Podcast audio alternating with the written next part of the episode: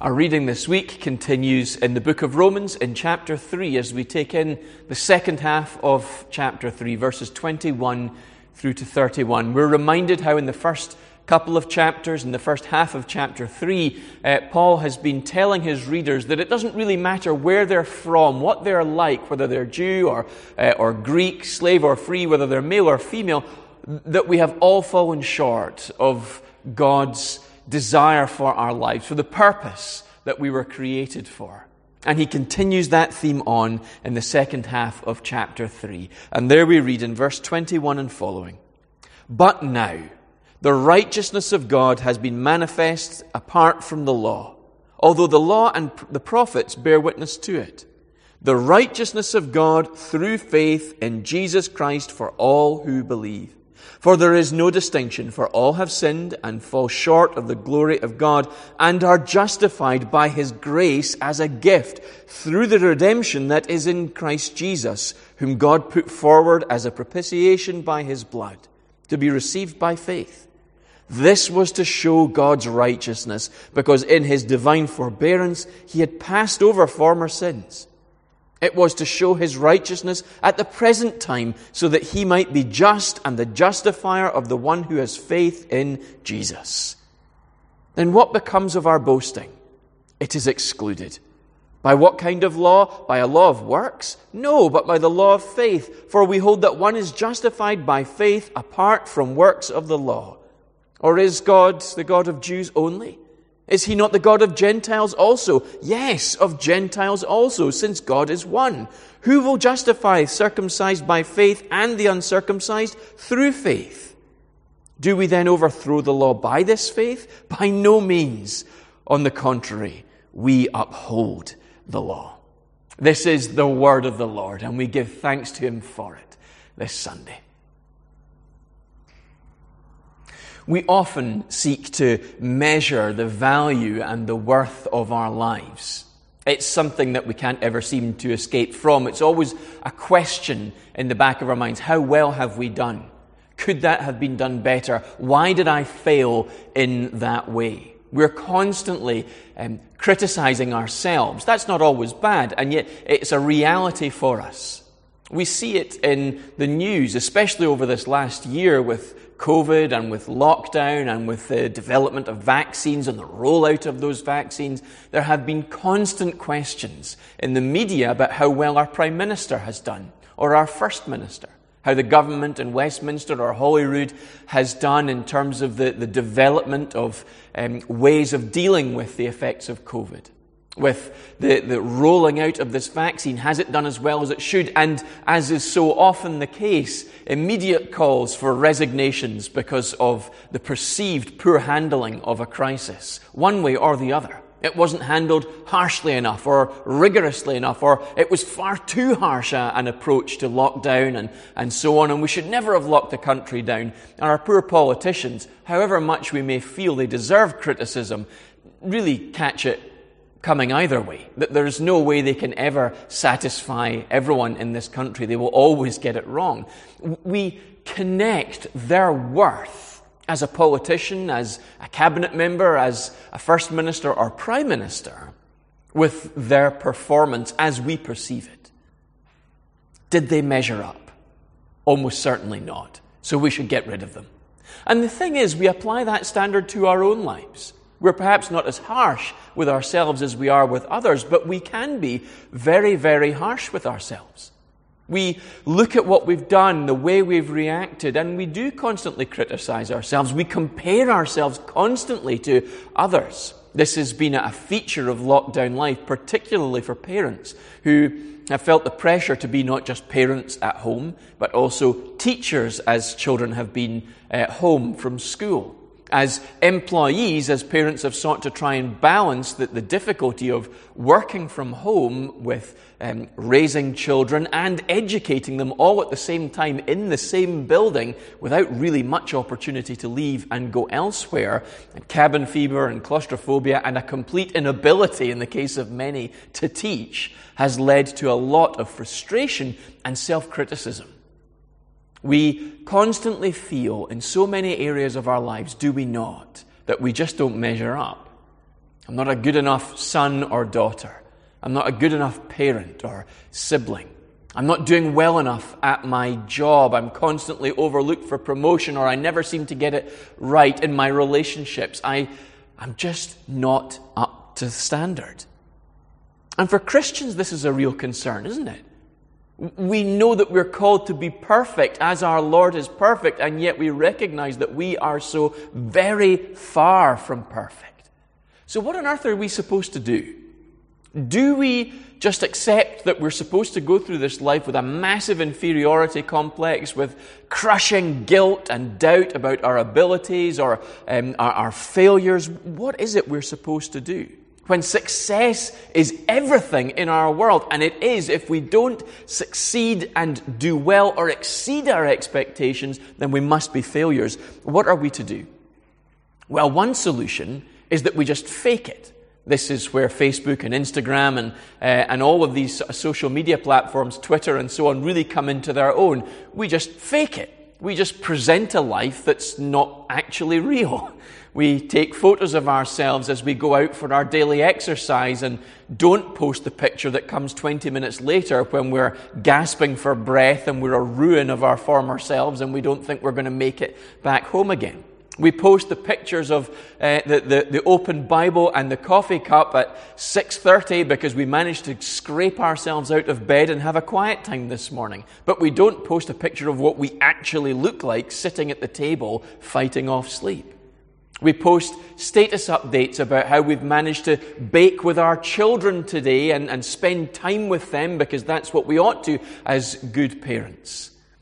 We post pictures of our holidays and make it look like the perfect paradise as we spend time relaxing.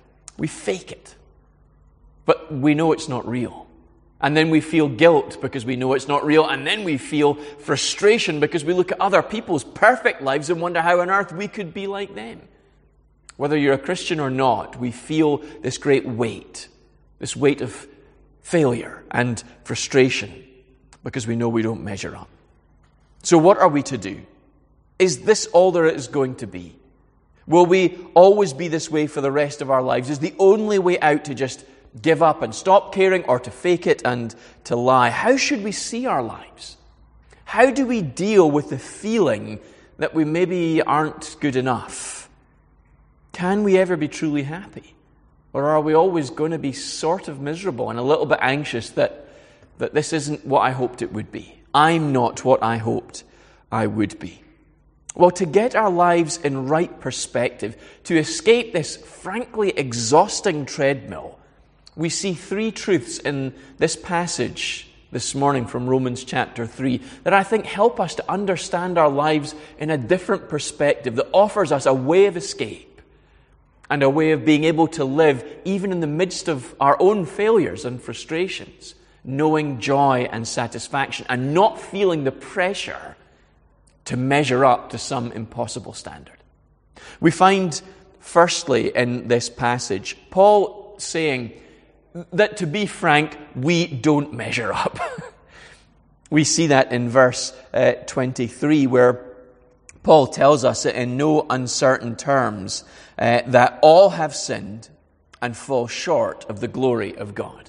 I mean, that's what he spent two and a half chapters saying so far, so it shouldn't be a great surprise to hear him summarizing what he said as he comes to the end of chapter three, and we get ready to embark then on what's to follow in chapter four and on into the rest of the letter. He said to us again and again and again, it doesn't matter whether you're a Jew and you know the law, or you're a Gentile and you've not got any clue about the Old Testament law. We all fall short. We all sin. We all live as if God isn't actually God. We live as if we are God. And that constantly sets us up for failure. There are a couple of reasons why we feel like we're failures. And, and this is one of them. The other is a perfectly good and natural thing that, you know, we are created to strive to grow. And you can't grow without failure. I mean, that's how we learn, isn't it? We do something, we don't get it quite right, and so we make adjustments and try again. And so we grow and develop. And that's perfectly right and natural, and that shouldn't lead to a crushing sense of defeat, but to the expectation that next time I'm going to get it, next time I'll manage. But the second reason that Paul illustrates for us here is part of the frustration that we feel because we constantly fail. No matter how often we try and adjust and make improvements, we don't get it right. He says we have all sinned and we all fall short of the glory of God. This is the real problem. Paul tells us that we are all sinners. We have fallen short of the reason for our existence. We were created to glorify God. That is to testify with everything we do and everything we say and everything we think, testify to his amazing goodness. Paul calls that the, the glory of God. He calls it the righteousness of God. In this passage, the righteousness of God, which is mentioned four times, is this idea of um, God will always live up to the, the, the reality that he is deserving of worship. He is deserving of glory and honor. He is the perfect being in all of creation. He is the most powerful, the most beautiful, the most wonderful being in all of creation. And so it's fitting and right that he be glorified and worshipped. And he will always work to that end. Now, we we would think if that was a human being, that's arrogant. But the reason we think that's arrogant is because human beings are never that perfect. If you are truly perfect, then you are deserving of glory and honor and praise. And God alone occupies that position. And so God's righteousness means he will always work to that end, because that is what is truly good in this universe.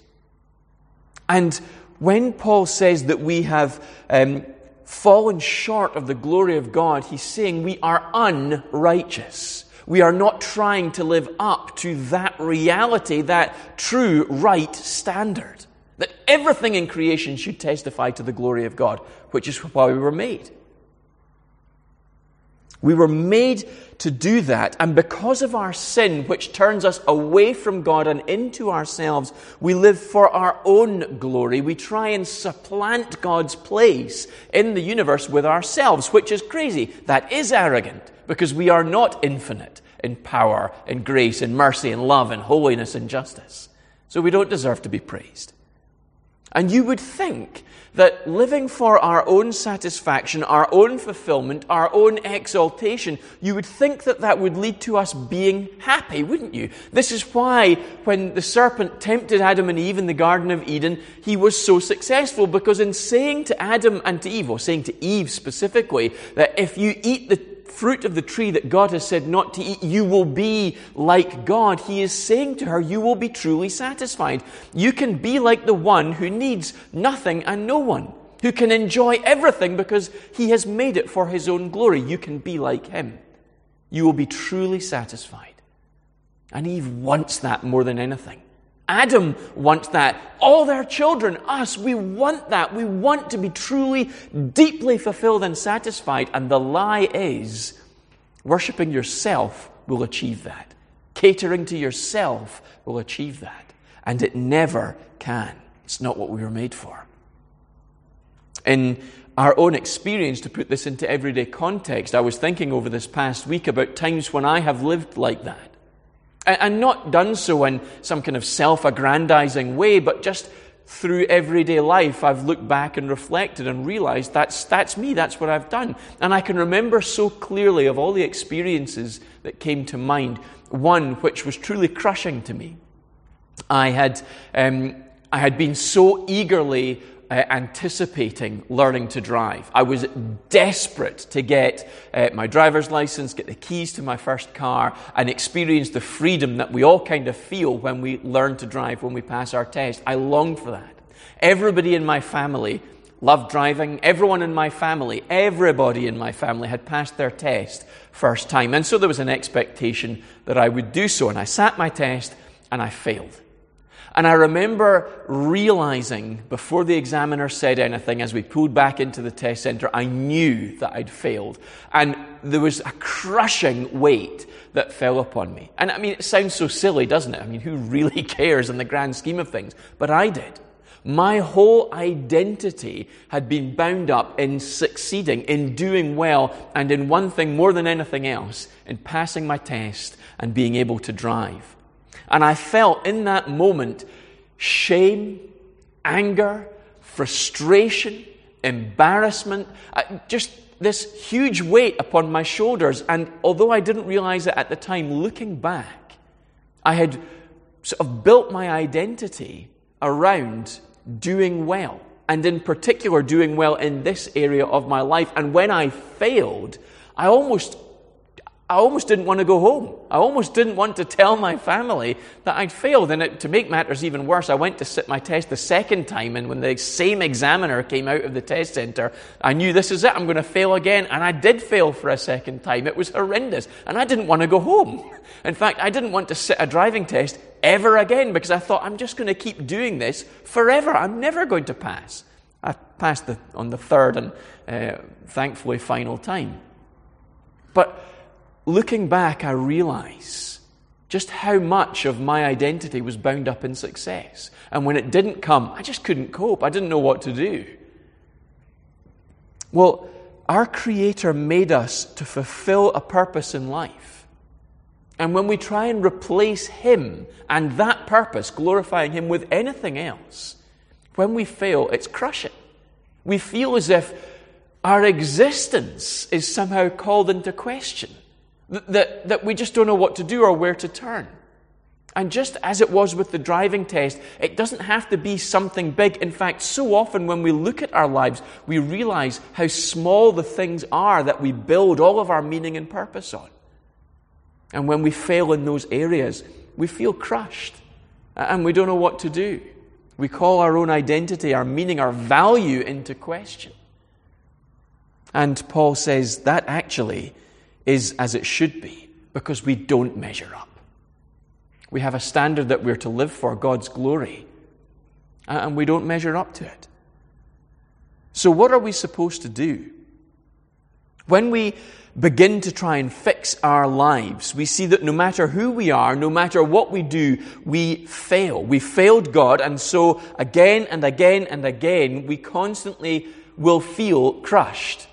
We're going to see that failure in every area of our lives. The real problem is that we don't really want to serve God. We've been fooled into thinking that serving ourselves will bring joy and meaning and value to our lives. Being the best mother, this is Mothering Sunday, Mother's Day. And so many people build their identity on being a mum, and when they perhaps can't be, it's crushing, and we can totally understand that. Or they build their identity on being a great mum when their children are born, and then when they, they feel they're not measuring up, they're crushed under that weight of expectation that they have placed upon themselves.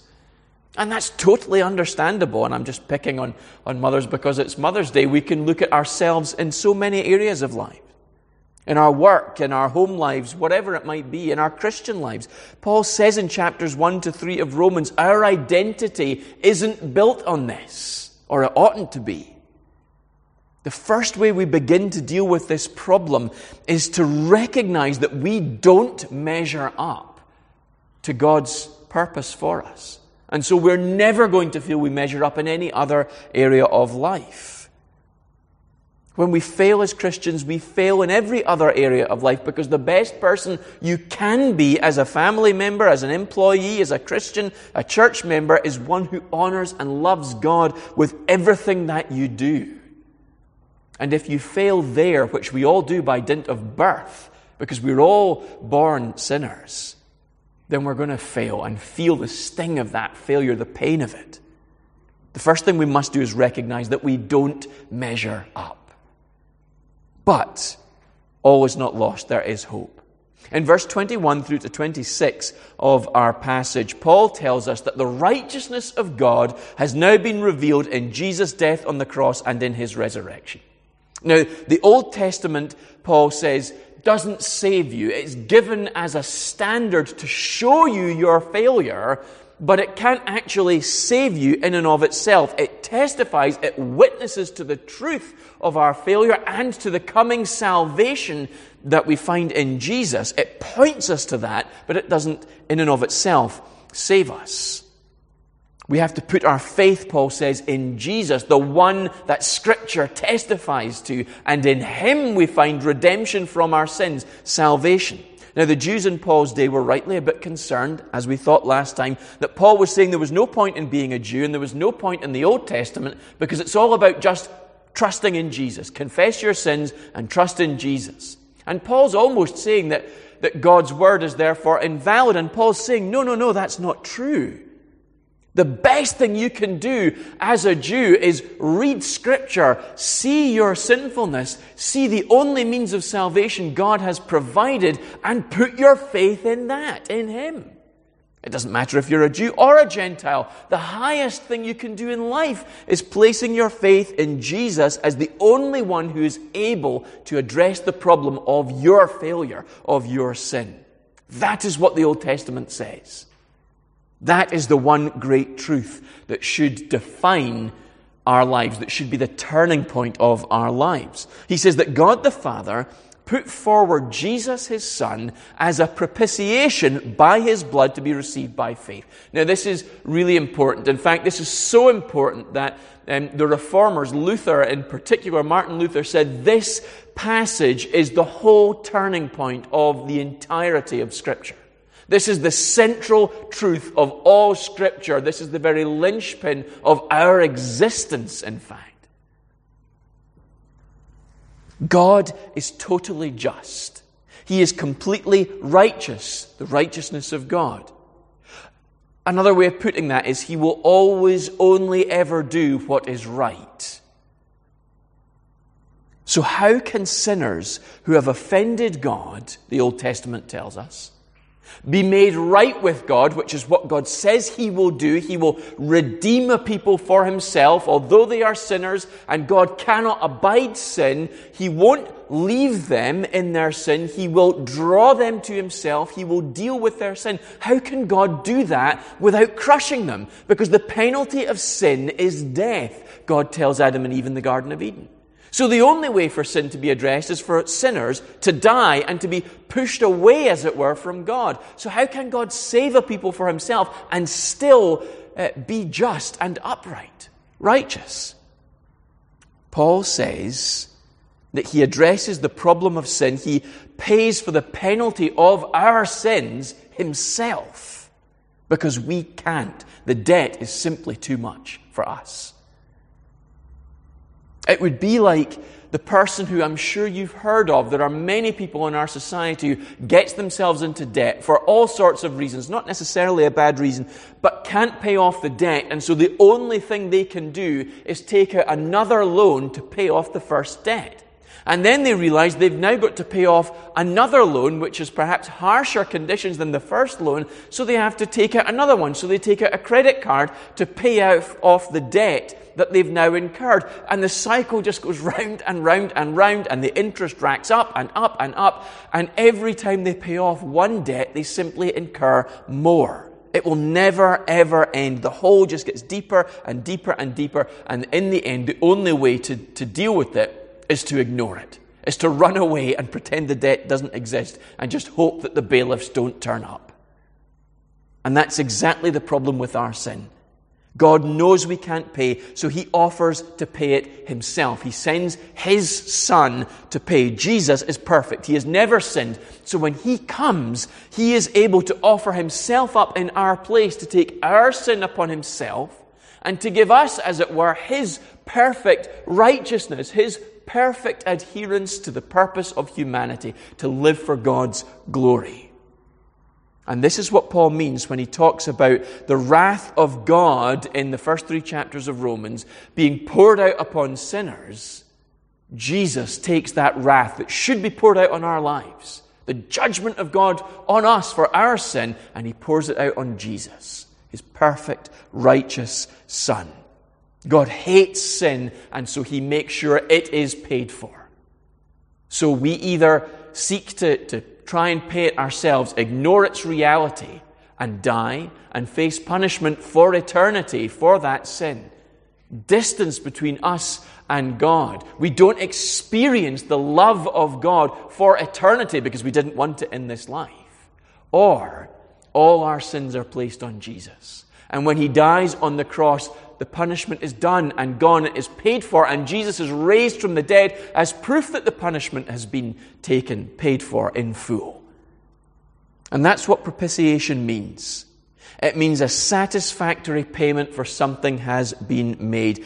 The satisfaction of someone else's wrath has been satisfied. In this case, Jesus satisfies God's wrath for our sins by dying our death, taking our place and making us free. If we will confess our sins, if we will turn from them and follow in the way that God would desire us to go in the first place. And Jesus does this for us so that we can be free. We acknowledge He has paid our sins, paid for our sins, and we trust in Him with the rest of our lives. And that when He says, sin for you is finished, we believe that it truly is. Because Jesus' payment was perfect, all my sins, all your sins are paid for, and God has shown to the entire world how righteous He is. Because He hasn't just swept our sin under the rug and pretended it doesn't exist. He has had it paid for in full. He has poured out all His wrath on Jesus for it. He has punished sin completely, and yet He has redeemed us so that we can be free from that punishment. And so Paul says, God is just. He has punished sin, but He is also the justifier of many. He has made us right. He has helped us escape that punishment, and yet done so in a way that is truly righteous. He says that God has done this to pass over former sins. And what he means by that is all those in the Old Testament who never saw Jesus' death on the cross and payment for their sins, when they trusted in God for the forgiveness of their sins, He passed over those sins until Jesus died, and then all the weight of those sins were placed on Jesus, looking forward, just as all our sins are placed on Jesus, looking back. And so He redeems those in the past, Abraham, Isaac, Jacob, David, Solomon, all of those faithful believers in the Old Covenant. And He redeems us in the present time, in the present day, as we look back. And so God shows Himself to be perfectly just and righteous. He deals with sin. He saves a people for Himself, for His own glory.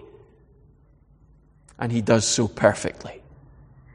You might worry about not being good enough in many areas of your life. And the reality is that you aren't, and on your own, you can't ever be. I know this because Jesus had to come and die in your place to pay for your sin. But here's the great reality of that. When Jesus confesses that you aren't good enough and yet dies in your place anyway, in that moment you are liberated from that old way of life that is failure constantly, and are redeemed to a new way of life where you can actually live in the hope that there will be an end to failure and frustration. That you can live in the hope and the expectancy of true success, that you can actually glorify God with your life, even though you're going to do so imperfectly.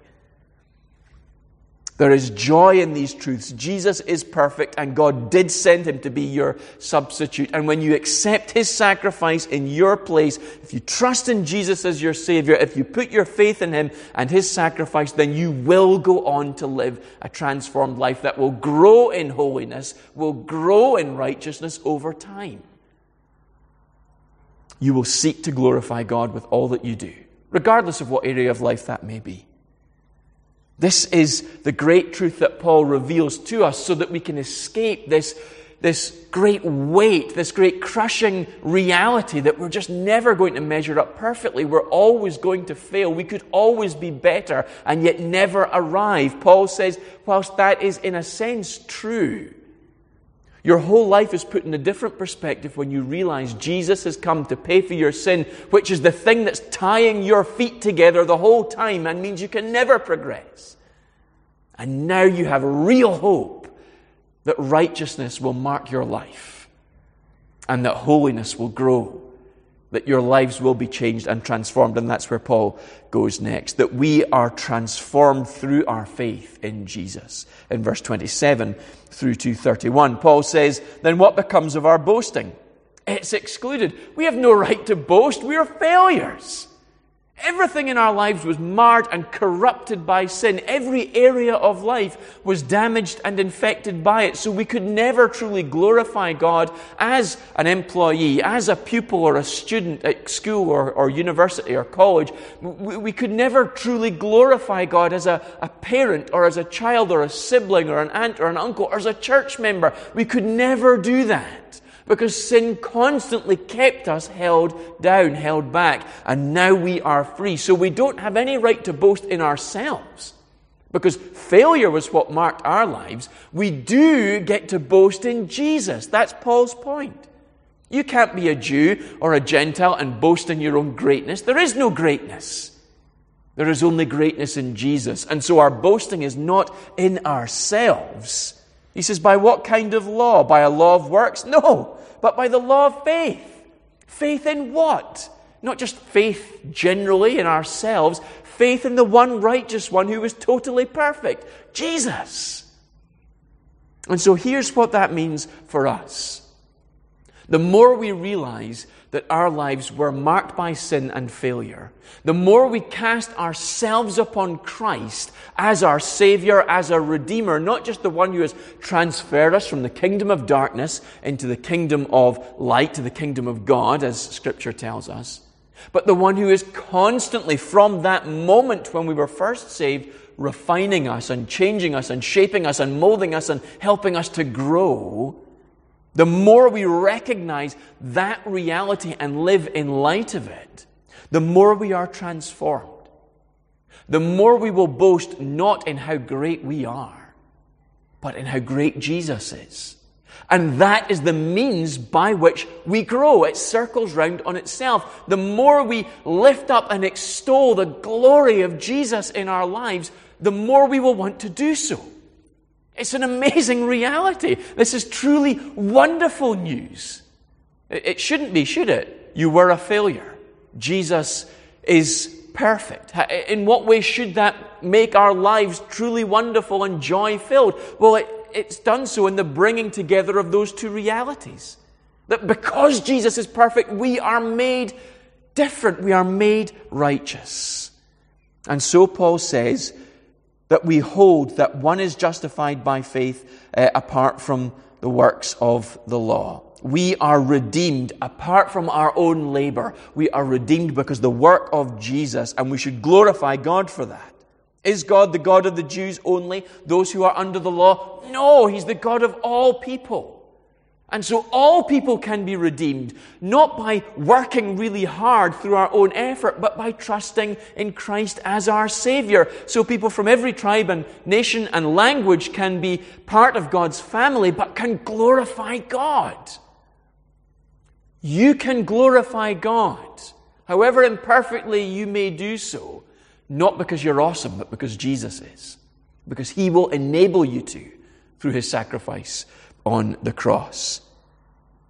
Do we then overthrow the law by this faith? Paul says, by no means. On the contrary, we uphold the law. We testify to the truthfulness of God from Genesis through to Revelation through the reality of faith in Jesus Christ, because that is what it all is about. How can we who are sinners glorify God? Fulfill the reality of our existence. Faith in Jesus. That is what enables us to live that kind of life. That is what equips us every step of the way to do so. We will never, ever be rejected by God for being a failure when we are in Christ.